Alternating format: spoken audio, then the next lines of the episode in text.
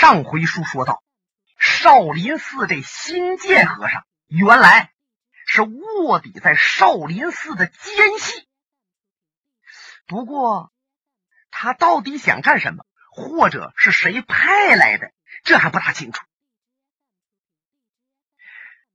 老方丈心湖老横持重，虽然他脑子还想不明白。这李寻欢到底是梅花道，他不是梅花道，到底怎么回事？可是他不想强攻藏经阁，使得心术有危险，因为他感到心术自从投奔少林寺这二十年来，心地坦诚，两个人经常在一起谈佛论武。说心术这个人要是背叛少林，帮着梅花道李寻欢。那是令人不可相信呐！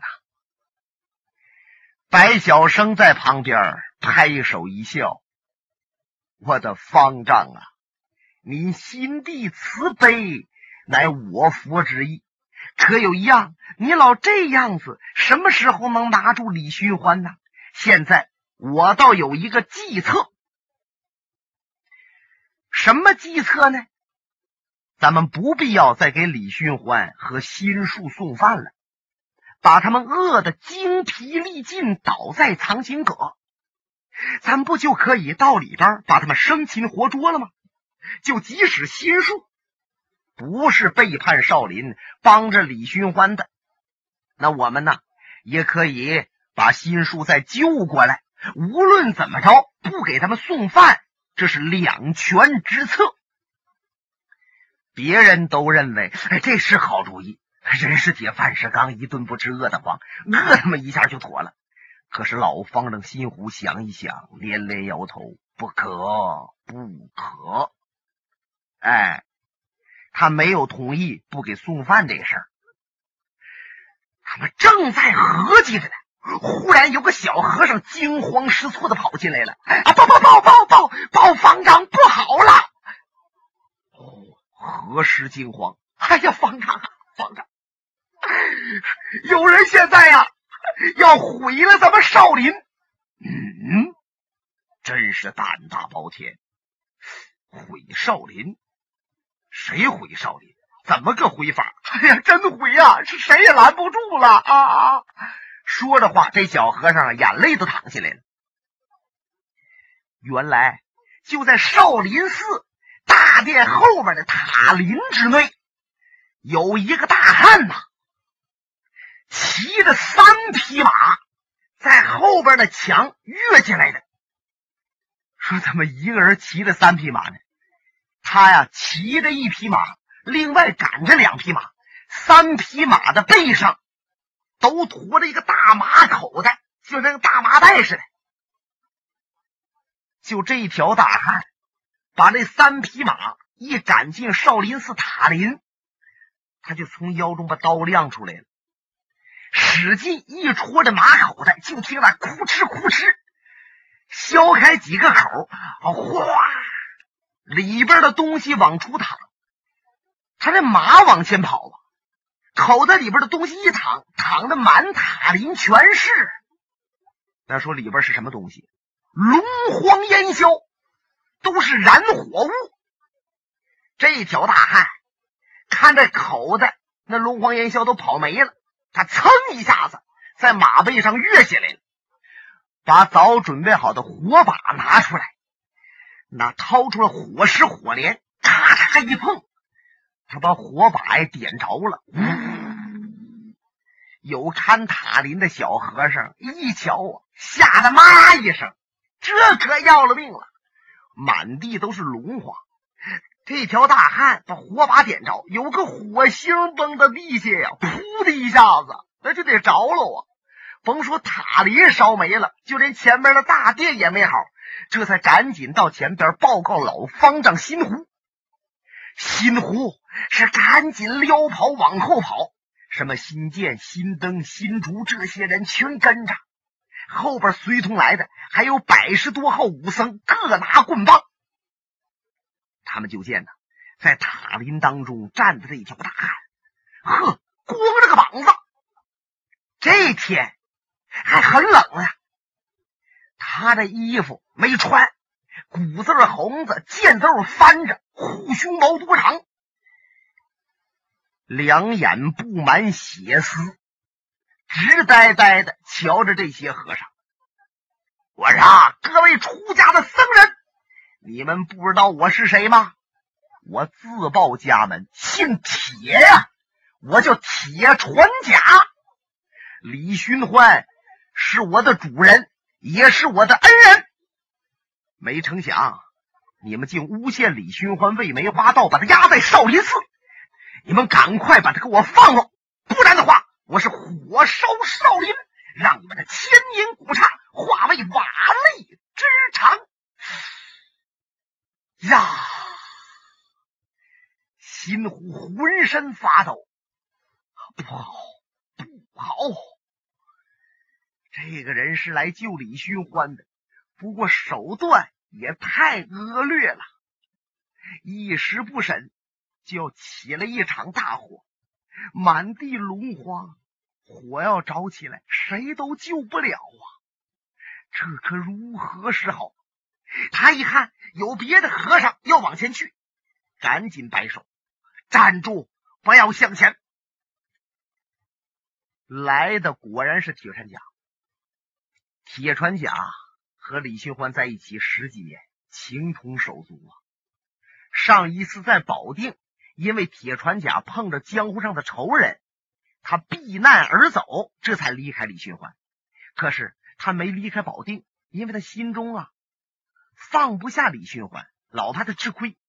哎，就听说了李寻欢被押到少林来了。开始他以为是虚信儿，不过江湖上都这么讲，他才夜探少林，探听到确切的消息。一琢磨，凭我这能耐，想救我们少爷，我救不出来。一不做二不休，搬不倒葫芦撒不了油。买几口的龙黄烟硝，我威逼着这些和尚放少爷李寻欢，他就罢了；不然的话，我就一把火把这庙给他搂着。他就是这么打算的。喝了也得有三四斤酒，他这脸呢通红，浑身都是酒气，光着个膀子，在这玩上命了。白小生看了一看，老方丈。您不要惊慌，有我在此。你放心，这个火着不起来。现在我要过去劝他熄灭火把。哎呀，白先生啊，白先生，你要真能劝这位施主把火把熄掉，你真是我少林的恩人。哼哼，您我之间何必客套啊？哒哒噔噔噔，白小生。直接够奔铁船甲，铁船甲一看，呆，你们都不要给我乱动！哪一位想凭功夫来斗我铁船甲，那是休想！我不是你们对手，火把往下一扔，这火呀就得着起来了。铁义是铁大侠，且系雷霆之怒，稳住心神。在下白小生有一言奉上。嗯，铁船甲心想：怎么着？这小老头不怎么显眼啊！他就是江湖上大名鼎鼎的那个白小生，就是他给武林道上排兵刃谱。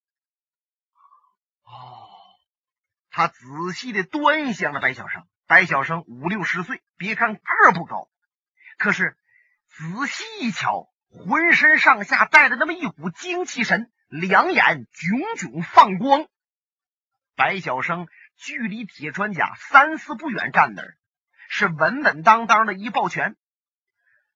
铁大侠，别人我不知道，我可早知道你的大名。你行侠仗义于江湖，无人不知，无人不晓，百姓有口皆碑。白小生也从心里边特别的佩服。今日在少林相见，三生有幸啊，请您千万注意，不要把火把掉下，不要让火星落下。我有几句话和您说，你想说什么？现在不是说话的时候，我只想救我们少爷。你们把我少爷李寻欢放出来，什么都好说；不然，我就一定烧庙。谢大侠，李寻欢做了许许多多的事情，被大家确定为梅花道，而李寻欢本人也不否定他是梅花道。少林高僧们为民平患，为国除害，把李寻欢困在这个地方。想将其除去，你说对是不对呢？即使你和李寻欢有私情，可是作为大侠，应该因公而废私啊。呃，他这个，你不要说，你听我白小生把话说完。那么退后一步，即使李寻欢他不是梅花道，他是被冤枉的。你铁船甲也应该找出证据，证明梅花道不是李寻欢，为他洗清了身子，那么他才可以安然的在少林寺出去。可是你却弄了几袋子龙黄烟硝，撒的满塔林都是，举火把要烧庙，你这只能帮倒忙啊！难道少林寺也是能被你吓住的吗？铁大侠。扪心自问，想一想，你现在这事儿做的对是不对？如果真像你所想，李寻欢确实是正人君子，你这样一来呀，他又成罪人了。我望你还是好好的把火把熄灭，然后把龙荒烟硝收拾干净，不然真要是火焚了庙宇。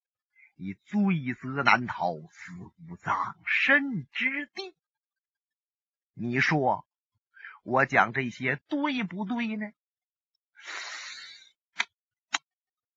铁川家为难了，心想这白小生每一句每一个字儿说的都有道理，可有一样，我们少爷被困这地方出不去，那不就得死吗？想到这儿，他嗷嗷就喊了一嗓子：“不行！无论怎么着，你们得把李寻欢放出来！你不放，我就烧庙！”白小生那脸儿不是色儿，心想：我和他说这些，要软有软，要硬有硬，他就应该知难而退。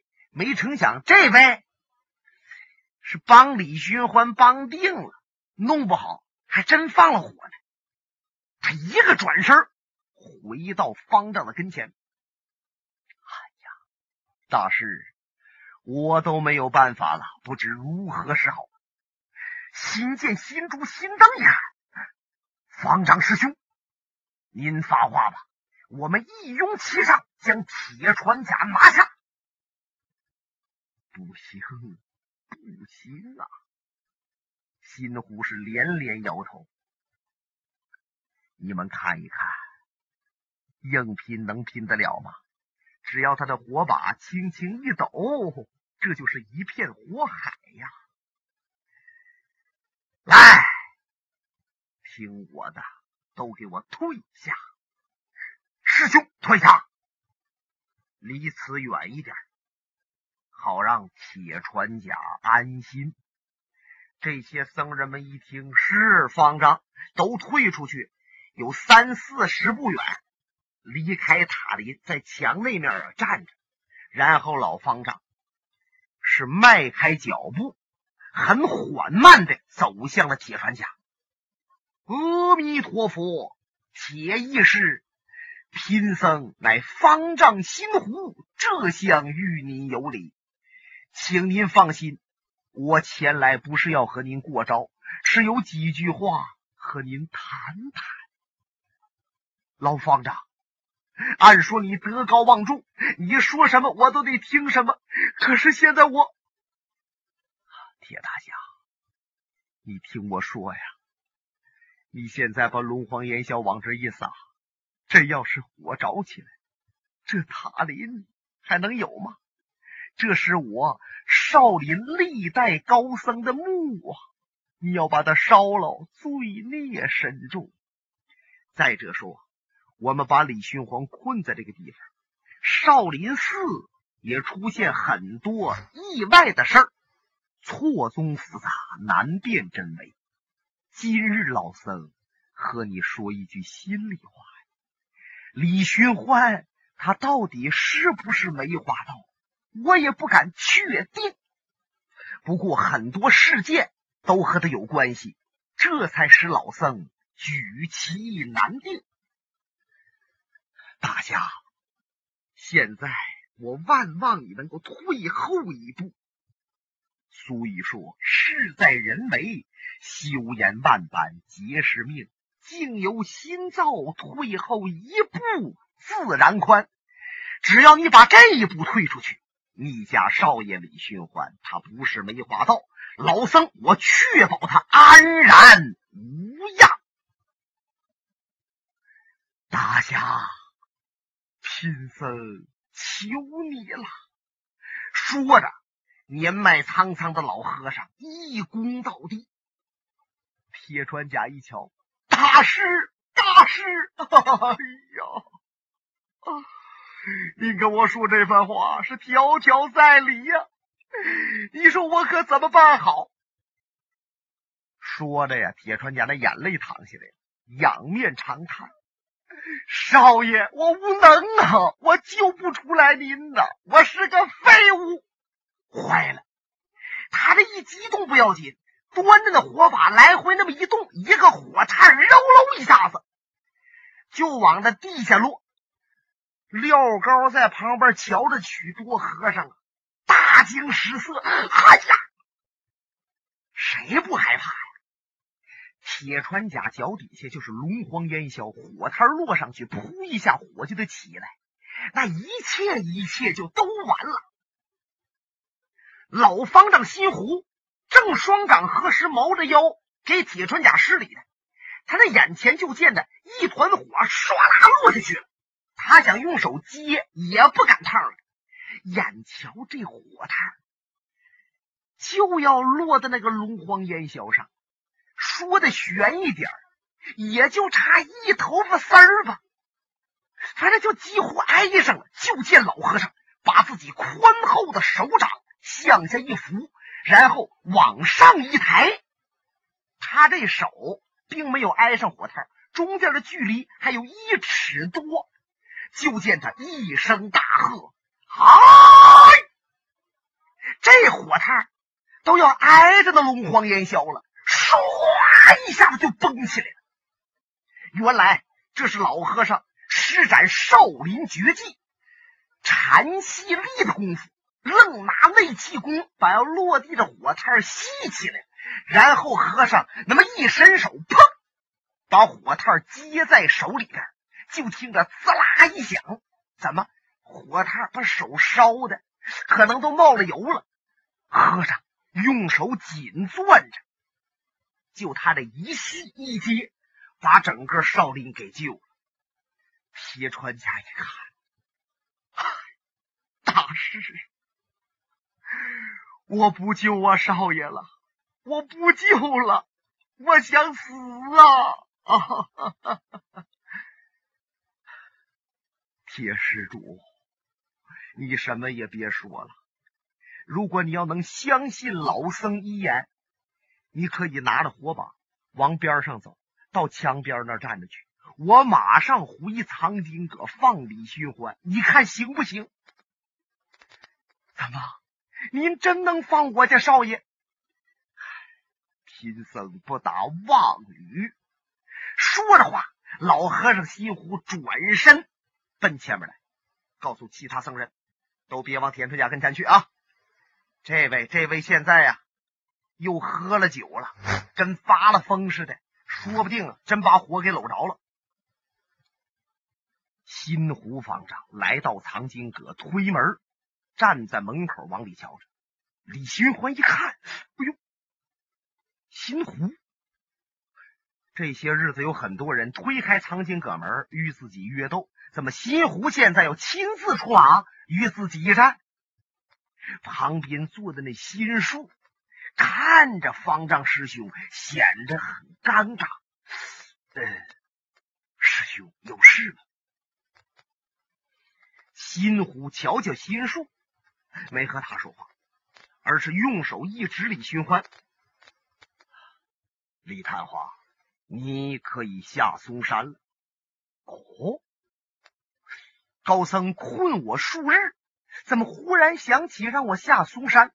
如此这般，老和尚一学说，那铁船甲要火烧少林寺，他一边说着呀，李寻欢的手心就冒冷汗，心术脑门子汗也下来了。心湖把自己的手张开，在他的右手里边还攥着那个火炭呢。李探花，你下山吧，把这个铁船甲也带走，不要让他在这少林寺闹事。哼哼哼哼哼哼哼哼！李寻欢是一声苦笑。大师，你让我走，我还真不想走。为什么？这少林寺他有吃有喝的。尤其是这些日子，我与心术高僧谈唠，我就觉得呀，佛法无边，奥妙无穷。我这个人还很想出家当和尚，我与佛有缘呐，就想在少林寺隐居了。李探花，你不要胡来！那铁船甲还在外边等着，他不见了你，说不定一时冲动还要放火。你赶快把他领走。李寻欢想了一想，他不再说什么玩笑话了，一本正色的向新湖拱手：“大师，我确实不离开，因为我要离开这儿，还要背着梅花道的恶名。真我下了山，就会有很多人前来杀我，我还不如在这保险。梅花道的事不查明白了，李寻欢誓死不离此地。”你到外边告诉铁川甲，就说我李寻欢说的话，让他马上离开此地。他不见着你，能相信老僧我的话吗？大师德高望重，只要你和他说，他绝不认为你撒谎。你去吧。好，既然李探花这么讲，我去见铁船家。哎，这老和尚又在前边折腾到后头来了。铁船家一看，迎过来两步。大师，我我我们少爷呢？铁大侠，李探花说了，梅花道的事儿他没有弄明白，他不离开此地。他让我为他传话，告诉你离开此处。说着，老和尚两眼不错神的盯着铁船甲，心想。他能不能走？能不能认为我撒谎？铁船甲点了点头。老人家，您说的话我焉能不信？可是我老怕永远见不着少爷。您能不能答应我，把我带到藏经阁去见见他呢？哦，你想见李探花？嗯，是。老和尚一听，心中高兴。哎呀，这心呐，一下子放在原来的地方了。怎么着？铁船甲要答应上藏经阁去见李寻欢，他就不能举着火把在龙皇烟霄这个地方威胁少林寺啊！这铁船甲把火把熄灭了，新见和尚在那边跑过来了，赶紧命令小和尚把这些龙皇烟硝啊都扫起来，又装在那个口袋里边去。有很多僧人。要向铁船甲发招，老方丈心湖向左右瞧了一瞧，把这些和尚啊都给看退了。这些和尚明白大师不让我们发招。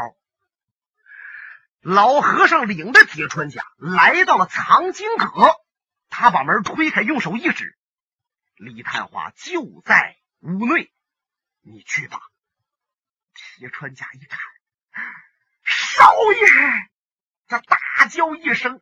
噔噔噔，跑到近前，扑通给李寻欢跪倒。李寻欢一看，铁船甲泪流满面，他的心一阵颤动，眼泪也上来了。可是他用手一拉铁船甲的时候，谁都没有注意。李寻欢就在铁船甲的耳边说了几句话。本节目由哈尔滨大地评书艺术研究所研究录制。